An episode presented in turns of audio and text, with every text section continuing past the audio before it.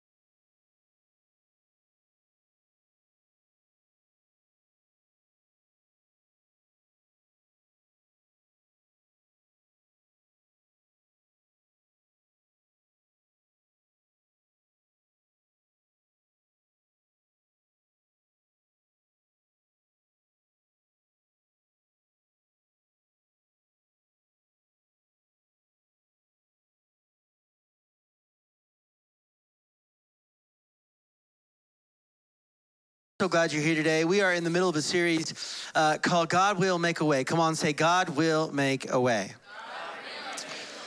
And every week we've been walking through the life of Moses, looking at what Moses' life looks like and kind of just really trying to observe the idea that we see God making a way where there is no way. And we journey through the life of Moses and realize that, you know, I'm realizing that Moses wasn't, which we're going to talk about today, Moses wasn't all he was cracked out to be in the beginning.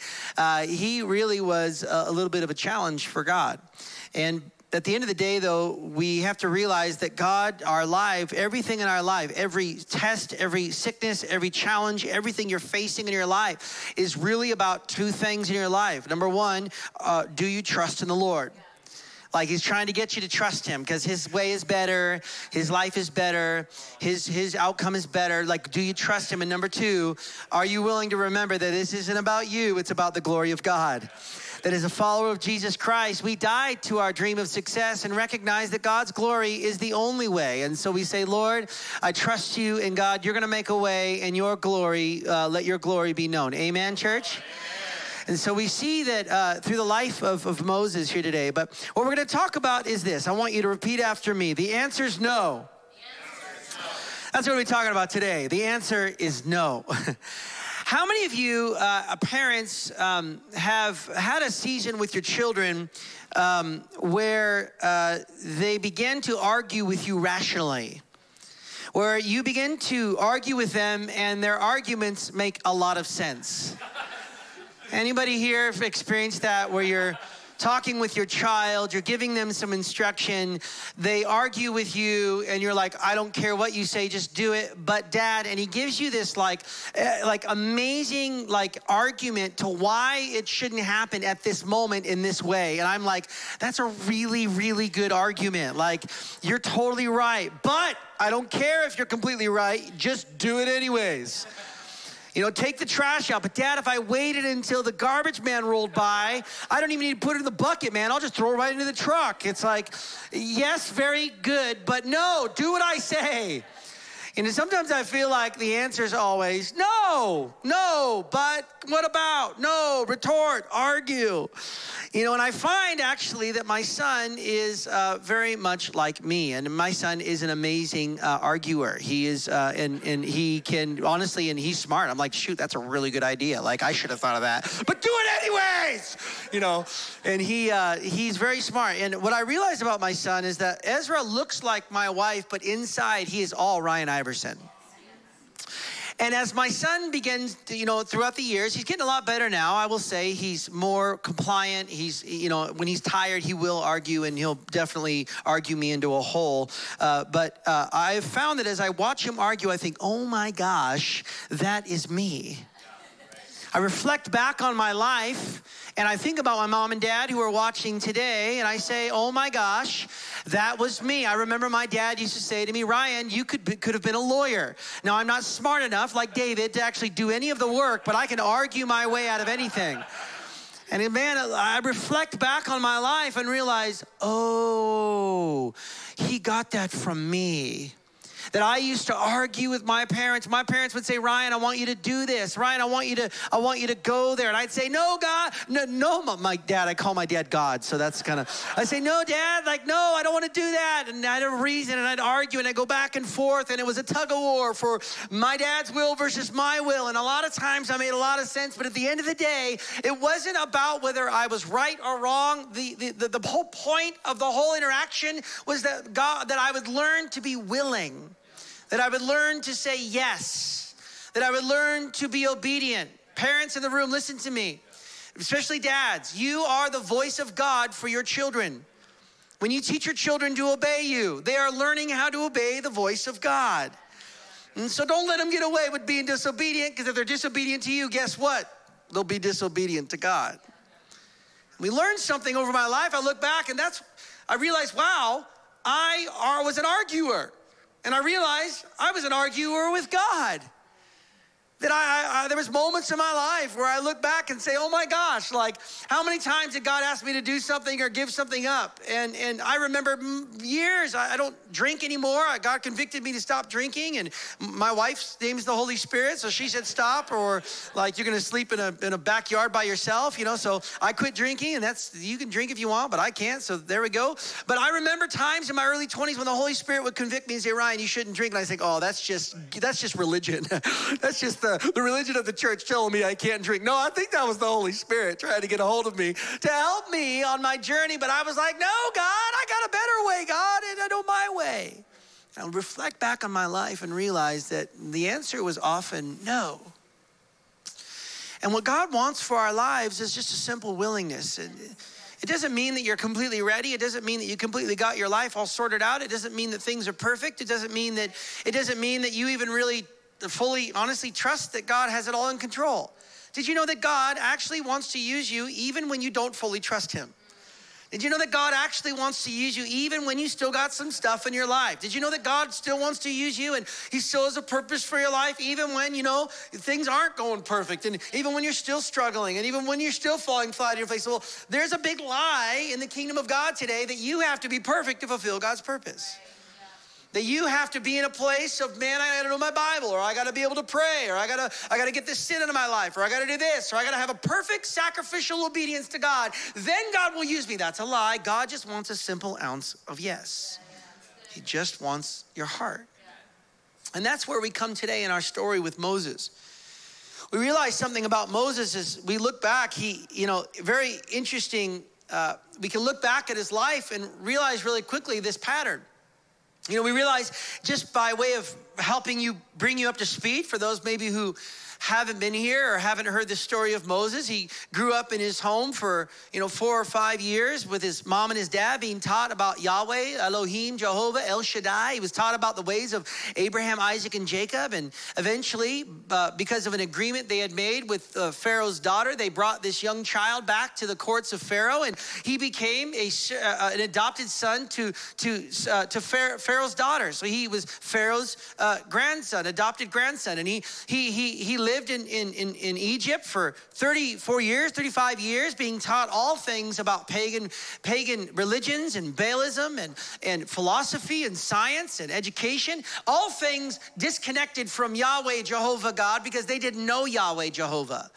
And so Moses was being trained these things, yet along the way, God was stirring something in Moses' life. He was feeling the call of God, remembering who he was, that I'm a Hebrew, I'm an Israelite, God's called me, and something was stirring in his heart to make a difference for the kingdom of God. And if you remember, and you read in this story, Moses one day at the, turning around 39, 40 years old, decided, you know what? I know God's calling me to redeem these people. I know God's calling me to make a difference. I know God's calling me, like, I don't feel like I fit in Egypt. God's called me to be a deliverer. And so one day he went out, and many theologians believe that there was a taskmaster who was brutally terrible to the people of Israel, and that Moses heard about this taskmaster and thought to himself, I'm going to go and murder this guy, take him out, and fulfill God's purpose on my life and be the redeemer of Israel. He goes out one day, and as you know the story, he sees this guy beaten up on one of his fellow friends, and he kills him, throws him in the sand. Goes home, and the next day he rolls into the same spot thinking everyone's going to put him on their shoulders and, oh, our Redeemer. And instead, they're fighting now, and Moses is like, what the heck are you doing? And he says, well, are you going to murder me like you did the Egyptian? And he realized, oh my gosh, they're turning on me here. And then Pharaoh sends out a bounty for, all these assassins, or like John Wick 4, all out to go get him, and here's this, Moses thinking, oh my gosh, I got to get out of town, packs his little duffel bag, runs to the end of town, single guy, 40 years old, looks around and says, where do I go? I'm gonna go this way, and ends up in Midian. And here, as you know, he walks into Midian and stumbles upon a well and meets his wife and gets married and has kids and starts a great career as a shepherd. And for 40 years, he spends his time. We actually don't see the beginning and end. We don't only see the beginning, and we see the end of the season of Midian. We don't see anything in between. We don't see the stories of Moses fighting off bears that are trying to attack sheep, or we don't see Moses frustrated with God because he was once the next in line to be Pharaoh. We don't see any of those things in that season. All we see is the beginning and the end. The Midian season is often a silent season, but God is preparing you for something great. You wonder, God, what's going on? And I feel like I've been forgotten, and I feel like I'm broken, and I feel like I'm lost, and I feel like I don't know what's happening next in my life. And God, what's going on? You might be in the Midian season. Just wait, a day will come when God will show up in a burning bush, and he'll say, are you ready? So here's my encouragement to you today. If you're in a Midian season, get ready. Don't delay in the process, because if you delay in the process, God's gonna come and say, are you ready? And you might be like Moses and say, nope. Yeah. We come to this moment, Moses is 80 years old. 80 years old. Now in those days, 80 is 80. It's not different than now. I want you to know that. We're not like in the back of the days of, what was his name? Methuselah, where he's 1,000 years old or whatever. This is normal, skin and bones like you and I. He's 80 years old. Any 80-year-olds in the room? I know my parents are in their early 70s, and my aunt's at 84, and I know what 84 looks like. And I know, I'm telling you, 80 years old, and God shows up to you for the first time. Wow. You have an encounter with God. You're standing there like, what is this? And God shows up and says, hey, dude, this is holy ground, bro. Take your shoes off, man. Show some respect. Moses rips his shoes off and realizes he's standing before the very God that his mother and father taught him about. He's standing in front of El Shaddai, Jehovah Jireh, Yahweh. He says, oh my gosh, this is God. He's standing before 80 years old. I mean, he lived a really comfortable life for 40 years. Think about it. Had great kids, great wife, great job. Posh. It's kind of a comfortable life. Things are going good. Honestly, God, I'm kind of thrilled being where I am. I don't got to worry about the action. I don't got to worry about politics. I don't got to worry about the problems of Israel. I just get to kind of enjoy my life. Things are comfy. I got my house. I got my white picket fence. I got my 2 kids. I got my really cool boutique, poodle dog, whatever. And things are great, God. I am super fine doing exactly where I am. Don't you dare get me out of my comfort zone. God shows up to Moses and he says, the place you're standing is holy ground. And we see this pattern begin to happen in the life of Moses. We see something begin to happen where God shows up and there's no chit chat. God doesn't say, hey, how's your day? Hey, man, how's that sheep going that you were working with? No chit chat, no preparation, no warming Moses up. God shows up and he begins to talk to Moses. And this is what he says, his very first interaction, other than, come on, take your sandals off, take your shoes off, for the place you're standing is holy ground. This is what he says. Then the Lord told him, I have seen the deep sorrows of my people in Egypt and have heard their pleas for freedom from their harsh taskmasters. Listen, I have come to deliver them. Moses, you thought you were the hero of the story? You ain't, I am. See, I need you to hear this. It might take you 80 years, but you know the Midian season is to remind you that you're not the hero of the story? That it's not about you, that it's not actually about your success and about your prosperity and about your fruitfulness, even though all those things come because God is good and faithful. Did you know that this whole journey is more about God being the deliverer and God showing up in your life and God moving in power and God doing his work? I don't think I hear enough amens in the room. Did you know that even though you face hard times, you think, God, what's going on? He says, listen, boy, it's not about you. I got a bigger purpose in mind. I know it's hard. I know it's difficult. I know it's challenging. I know you were comfortable. I know I'm shaking things up, but you need to hear me today. There's a bigger picture here. I've got you involved in it, but it ain't about you. I am the hero of the story. And he says, I have come to deliver them from the Egyptians and take them out of Egypt into a good land, a large land, a land flowing with milk and honey. Now I'm going to send you to Pharaoh to demand he let my people out of Egypt. He's like, God, I'm a shepherd. Dude, I'm done with that old life. 40 years, man, walking around with these sheep, living my wife, having kids. You want me to now, 80 years old, to shake everything up and go and do this ministry? Moses is very clear here that he is a bit of a rational arguer like myself and my son. Look how Moses retorts. Verse 10 says, now I'm gonna send you to Pharaoh to demand he let my people out of Egypt. And Moses argues, he says this, but I am not the person for a job like that. Now, many of us think if we reject God like that, oh, you're gonna get rejected. But God is so gracious that look what he does.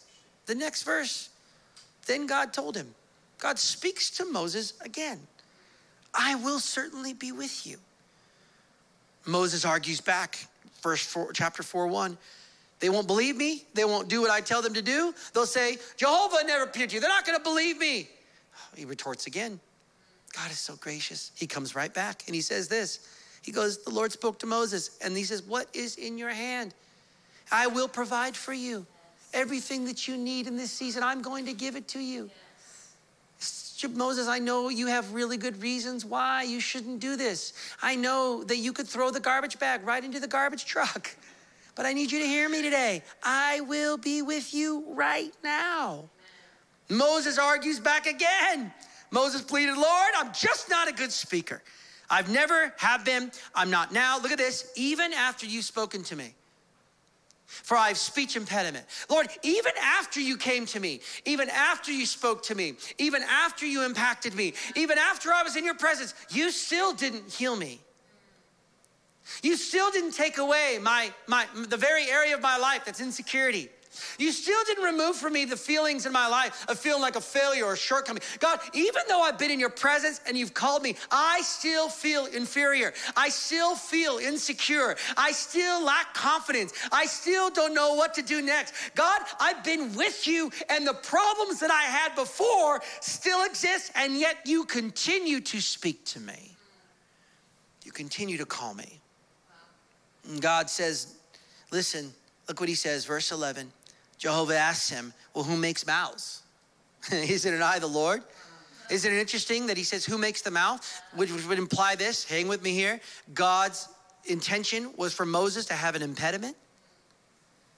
He says, you didn't heal my impediment, my speech impediment. And God says, yeah, I created you like that. God, I'm so short, or I don't look this way, or I'm too tall, or, or God, I've got this physical ailment, or God, I've got this issue in my life. And God says, yeah, who made you? But God, the world says this isn't good enough. Or the world says I don't look like that. Or the world says I don't dress like that. Or the world says, or the world says, or the world says. And God says, yes, but who made you? Wow, come on. Who formed you? Who gave you breath in your lungs? Who gave you the opportunity to do what I've called you to do? I have. I didn't call Aaron. I didn't call Miriam. I didn't call your parents. I called you. And I knew you had this problem. I knew you had a stumbling issue. I knew that sin issue was in your life. I knew you lacked confidence. I knew you were insecure. I knew that you were struggling in your walk with me. I know all of those things. I am God. I made you. I'm with you. I am but a breath in front of you. Aren't you aware that I am the creator of heaven and earth? Of course I know exactly where you're at. I have called you. Yes, Moses argues back. Moses says, Lord, please send someone else. No. I won't go. How many of us in this room today watching online are just like Moses? And I'm going to just say some, this could be a little harsh, so I want you to hang with me. This isn't in my notes. It's a prophetic thought for you today.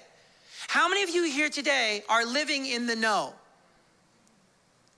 God has something more for your life. God has something deeper, farther, better, stronger, higher, deeper, like bigger. God has something more, but you are so caught up in your insecurity, so caught up in your impediment, so caught up in your insecurity, so caught up in the unforgiveness of your past, so caught up in what's happened that you're saying, God, no, I want to stay in Midian.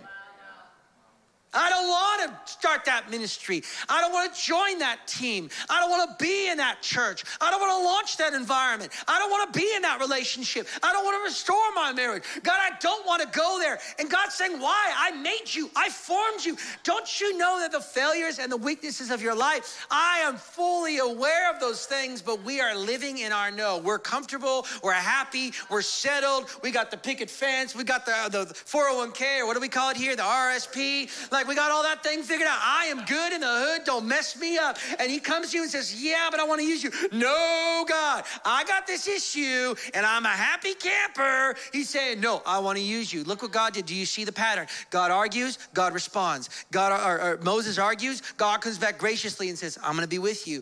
Moses says, well, I don't want to do that. God comes back and says, yes, but I'm going to be with you. Moses says, yes, I got problems. He says, I'm aware of that. Trust me, I'm God. But guess what? I still want to use you. Thank you, Lord. This constant pattern is all throughout Moses' life, and it's articulated as an unwillingness in Moses' heart to be obedient to the things of God. But I need you to catch the big idea today. Despite the fact that Moses was absolutely and unequivocally unwilling, God still spoke to him.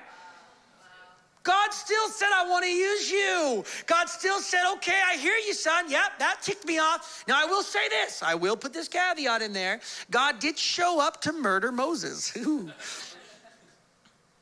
Many theologians believe that Moses got very sick. And I'm just going to let you weigh this out in your theological, some people would say, stick this in your theological pipe and smoke it. Or for the Christians, put this in your theological burrito and eat it. Like, whatever you want to do. So you can do what you want with what I'm about to say. Moses said no to God, and God's response was to come to Moses, and he got sick. I'm just going to say this, and I want you to hear me. I'm not implying that you're sick because you don't have enough faith. I'm not implying any of those things. I just want to throw it out there and let you deal with it. I wonder how much of the situations of our life are due to our unwillingness to follow God. And the Lord says, fine.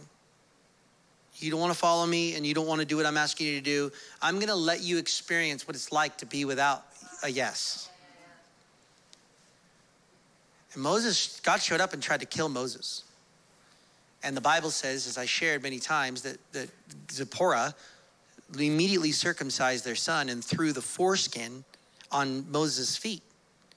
It's because Moses did not fulfill the Jewish law of circumcision that was established by Abraham. And so he was in incorrect relationship with God at that moment. And so what they did was the blood of a circumcision, the bridegroom, the blood of the lamb was put upon Moses' feet. And at that very moment, he was redeemed by God. The wrath of God, the anger of God was appeased. That's what God has done for us. You say, Ryan, I have a sin issue. Yes, but God died on the cross. Yeah. This is weird, but there's a foreskin on your foot. Wow, that'll be a t-shirt. There's a foreskin on your foot. But God, like, I just got fired and lost my job. Yeah, but there's a foreskin on your foot. I just broke up with my long-term relationship, or I'm single and I want to get married. Well, don't worry. There's a foreskin on your foot. Jesus died. And he died so that you can be used by God even in your failure. That he can use you for his purposes despite where you're at. And this is where this is all coming from. I believe there is a large percentage of people in this room and watching online that are missing out on what God has called them to do because you've settled into your no. And he's put that foreskin on your foot. He's died on that cross for you. And you said, yeah, thank you, Jesus, but I'm happy with my Midian. Right. Thank you for dying for me, Lord. I'm happy with where I'm at. And God says, well, that's fine, but I didn't create you and make you to just be happy with where you're at. I created you to fulfill my glory. I created you to make a difference for my kingdom. I created you to go out and do what I've called you to do. I've created you to do much more. And yes, does it require sacrifice? Yeah, does it require you to lay down your finances? Sure. Yeah, does it require you to make effort and change relationships and do things you never thought you would do and not be comfortable at times and run the risk of living by faith and not by sight? Yeah, absolutely it does, because that's what it means to be a true disciple of Jesus Christ. Many of us are disciples, but we're not living the life that God has called us to live by saying, yes, God. And this is what my concern is that you're afraid of the yes. Because if you say yes, God, you're going to change things up. Well, he just might. He might just take your perfect life and mess it up. And you say, God, why are you doing this? Because I'm in control and I've got a greater purpose. And I'm trying to get you to the promised land. And there's people impacted here, your children and future generations and people around you. Did you know that your yes, it doesn't just impact you and your life. Your sacrifice makes an impact for generations to come. Amen. Now, I need you to hear me. None of this is in my notes. This is the Holy Spirit speaking right now. That foreskin part was the Holy Spirit, because that's kind of weird. I think it's funny too. He died on the cross for your sins, not just so you'll be forgiven. He died on the cross for your sins so that you will fulfill his glory on the planet. And that you will be ushered into the new heaven and the new earth, and the life you live there will be determined by the life you live here. Did you know that? You're like, what? Go back and listen to Heaven and Hell and our Revelation series. That'll help you. Okay, let's keep going. See, Moses finally decided, okay, even though Moses was arguing with God, he still had a bit of willingness, because we see Moses kept doing what God was telling him to do. But he had unwillingness. And finally, Moses was like, okay, I am going to do what God's called me to do. And he shows up, moves to Midian. We talked about this last week. He moves to Egypt. He gets into Pharaoh's court with Aaron. He's got the God staff in his hand to do miracles. He's got Aaron, his mouthpiece, at his right hand. And he walks down the way into the palace. And he walks in and says, let my people go. And Moses and Pharaoh says, you gotta be kidding me. Who's God? And what are you talking about? And I'm not gonna do any of that. What do you mean? Like, who's God? Like, what do you mean God says? Who's God? Like, I'm God. I'm Pharaoh, man. Like, what are you talking? I never said that. And then he finally says to them, you know what? Stop distracting the people. And what he does is he goes and makes the Egyptian people, or the Israelite people, work even harder. So now they've gotta create bricks and all these things and collect their own materials, and it's a harder labor. And the people now are upset with Moses. So Moses finally has willingness, and I need you to hear this because I'm gonna repeat a little bit of last week. He finally has the willingness to go and do what God called him to do, thinking that it's gonna be this, epic adventure, and everything's gonna be incredible. It's like, you're gonna start that business and I'm gonna be a billionaire next week, praise God, or I'm gonna plant that church and 3,000 people are gonna come the next week, and hallelujah. And you get there, and all of a sudden what happens is Pharaoh rejects you, Israelites turn against you, and you're thinking, what? I finally have willingness, and all I have is failure? Wow. And this is what Moses says. He comes back and he's ticked with God. And then Moses went back to the Lord. Lord, he protested. The word means argued, whined before God. How can you mistreat God? Like I thought you had good character. How can you mistreat your own people like this? Why did you ever send me if you were going, why did you do this if you knew I was gonna fail? Ever since I gave Pharaoh your message, he's only been more and more brutal to them, and you have not delivered them at all. And then God, in his graciousness, after Moses is being a very good rational arguer, comes back and says, now you will see what I will do to Pharaoh. He says, don't worry, I'm still gonna use you for my purposes. And Moses comes back again. Verse 9. I don't see it in here. The Lord said to Moses again, he told him, go back again to Pharaoh and tell him that he must let the people go. Okay, I want you to go again. And Moses retorts, but look, God, my own people won't even listen to me anymore. How can I expect Pharaoh to listen to me? And the Lord speaks to him again. When the Lord spoke to Moses in the land of Egypt, he said to him, I am the Lord. Tell Pharaoh, the land of Egypt, everything I'm going to tell you. And Moses argued with the Lord. I can't do it. I'm such a clumsy speaker. Why should Pharaoh even listen to me? Back and forth and back and forth. God says, you got this. You can do this. I know this is hard.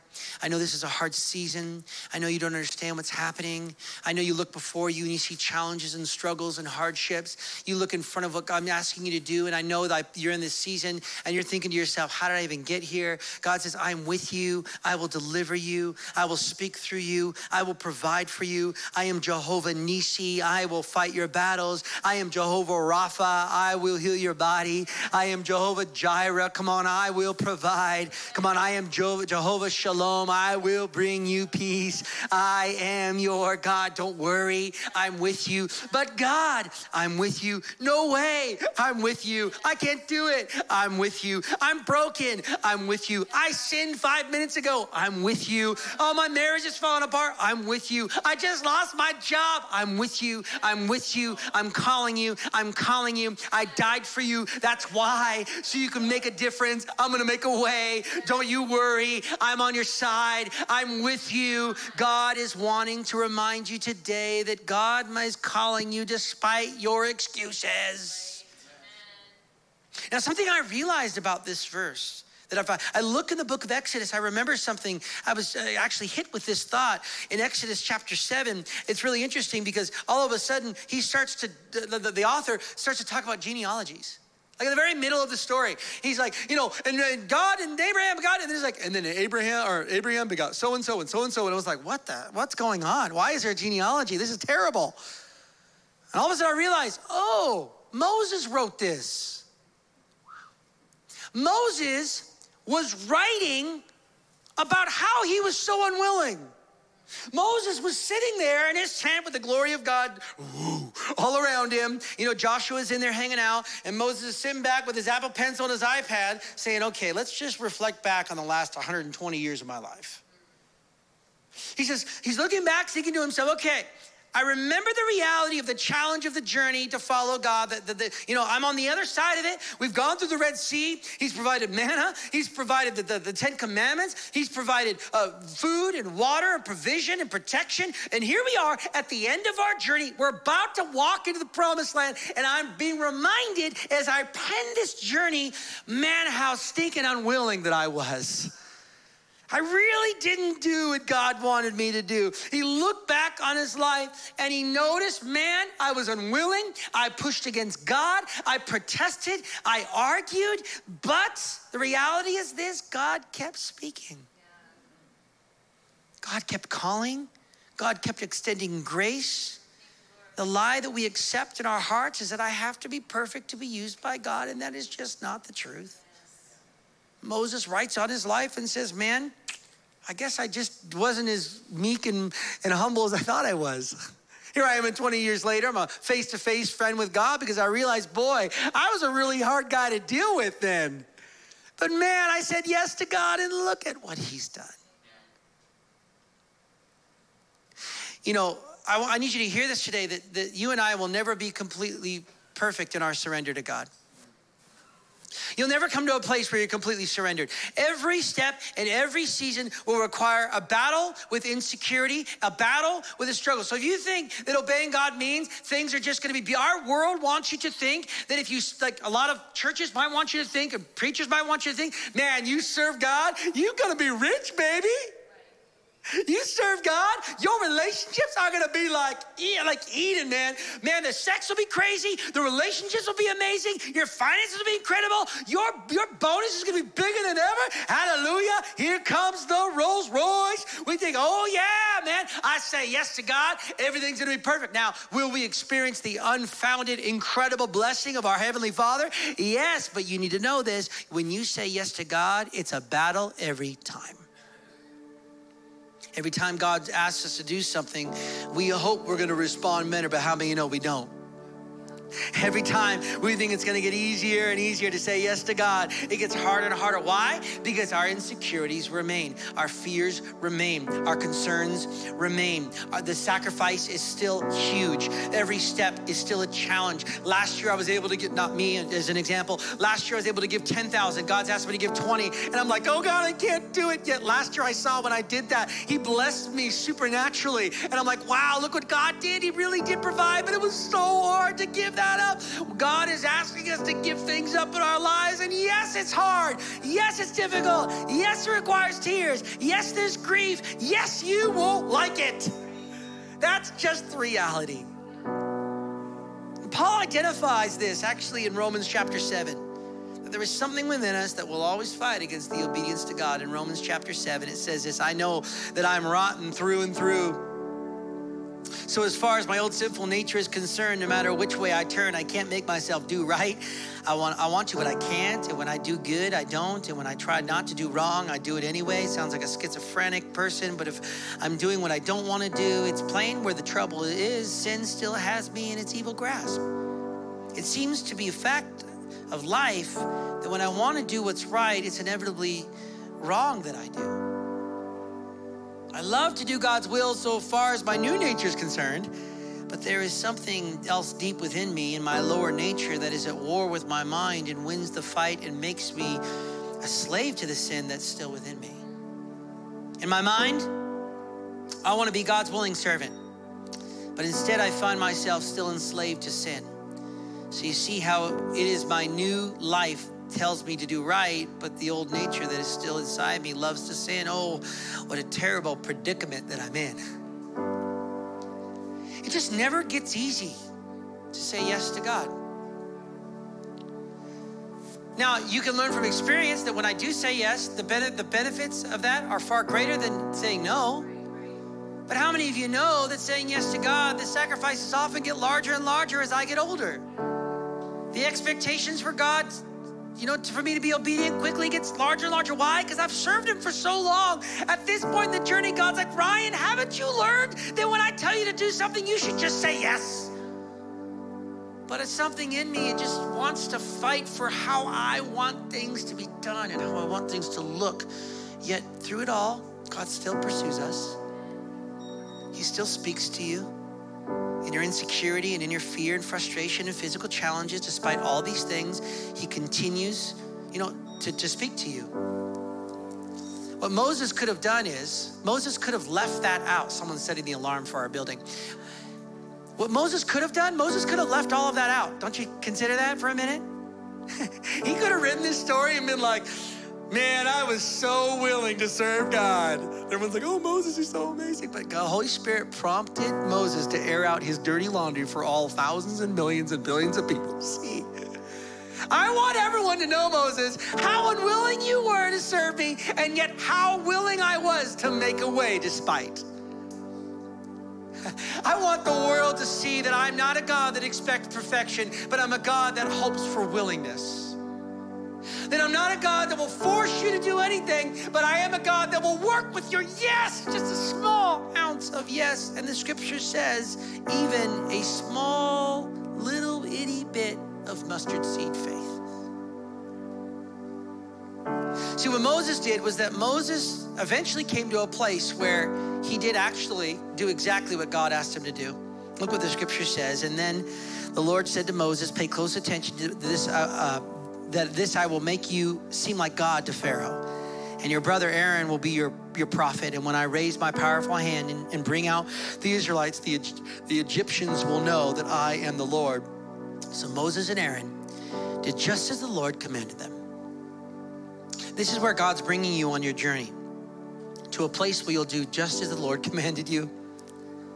You'll just say, okay, Lord, I know that there's areas of my life where I've fallen short. I know there's areas of my life that, God, but I feel like there's a separation between us. I want to read the scripture to you today in Romans chapter 8. Look what it says. For I'm convinced that nothing can ever separate us from his love. Death can't, life can't, the angels won't. All the powers of hell itself cannot keep God's love away. Our fears for today and our worries about tomorrow, for where we are, high above the sky or in the deepest ocean, nothing will ever be able to separate us from the love of God demonstrated by our Lord Jesus Christ when he died for us. Now, as I end today, I want to end with this thought.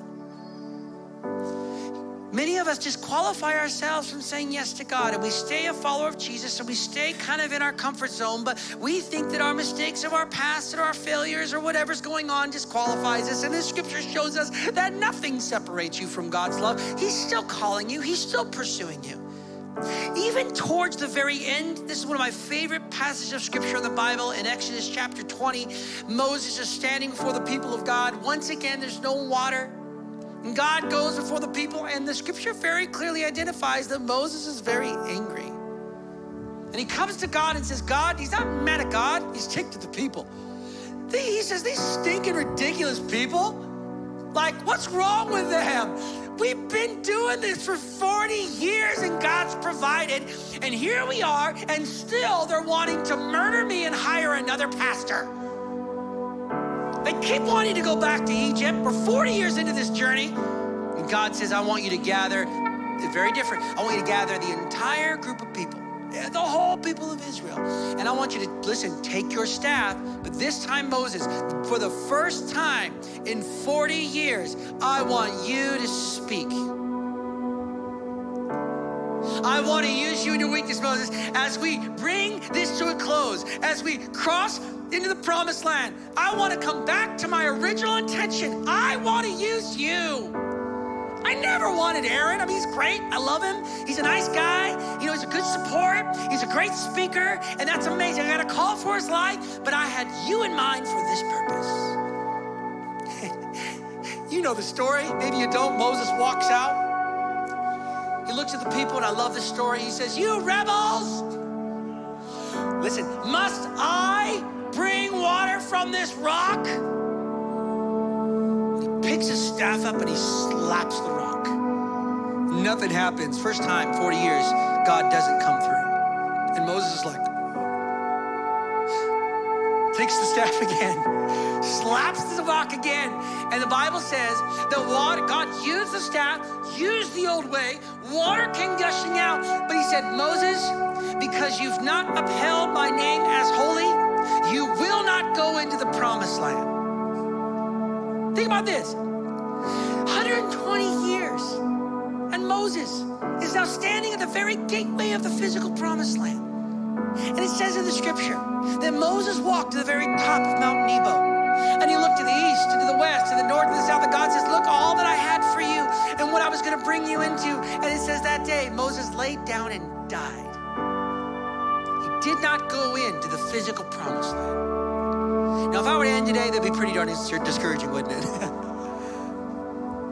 But I need you to see something so beautiful about God. Even though Moses, even towards the end of his life, was unwilling, he was willing, but he just had still such insecurity about his impediment and his issues, even though that was the very thing that physically on the planet kept him from seeing all that God had for him, I need you to know that God wasn't done with him. Even though he didn't walk into his physical promised land, you better believe he walked into his spiritual one. Because you know what? Many years later, we see that Jesus is standing on the top of a mountain, and he said, very simply, Jesus took Peter, James, and the brother John to the top of the high and lonely hill, and as they watched, his appearance changed so that his face shone like the sun, and his clothing became dazzling white, and suddenly Moses appeared with Jesus. He didn't, wait a minute, what's Moses doing here? He was a failure. Not in God's eyes. Later, a few books later, the author of Hebrews, chapter 11 of Hebrews, the hallmark of faith, writing about Moses, about how Moses lived by faith and walked by faith and served by faith, and he did things by faith, by faith, by faith. What God saw was his willingness, not his failures. God didn't see the insecurity. God didn't see the issue. He didn't see the thing about your face you don't like, or he didn't see the internal issue that you have. Does he want to help you with the sin and work it out in your life? Absolutely. But did it disqualify Moses from experiencing what God had for him? Well, physically, yeah, he didn't go in, but he sure did a lot for God. God says this, "I had so much more for you, Moses, but I get it, man. You're a human, and you've got insecurities, and I know you very well, my son. So even though I had a lot more for you on the planet, don't worry, son. You've been faithful with your willingness through your insecurities and your fears. And now when you get to heaven, trust me, I got a lot planned for you." And Jesus talked about Moses, and Paul talked about Moses, and he showed up as a representation of the old law, and Elijah, representation of the prophets. And here's Jesus fulfilling the three, used as a perfect example of what faith looks like. I'm here to stir you up today to know you could be sitting right now in your no and living in Midian when God wants you to get going back to Egypt. And you think your job loss, or you think your marriage situation, or you think the situations you're facing, or how you look, or the thing you're dealing with, or the internal fear, or the insecurity, or the mental illness, you think, oh, that just called. No. Those are the things God's saying, hey, I know about those things. I'm still calling you. He's got something great for each of your lives, and it's bigger than what you're doing now. It's higher than what you're doing now. It's farther than what you're doing now. And I want to prophesy that to you today, to Love City Church, to wake up to the reality that God has so much more for you, but it does take a sacrificial, obedient, yes, God, I know I got this in my life,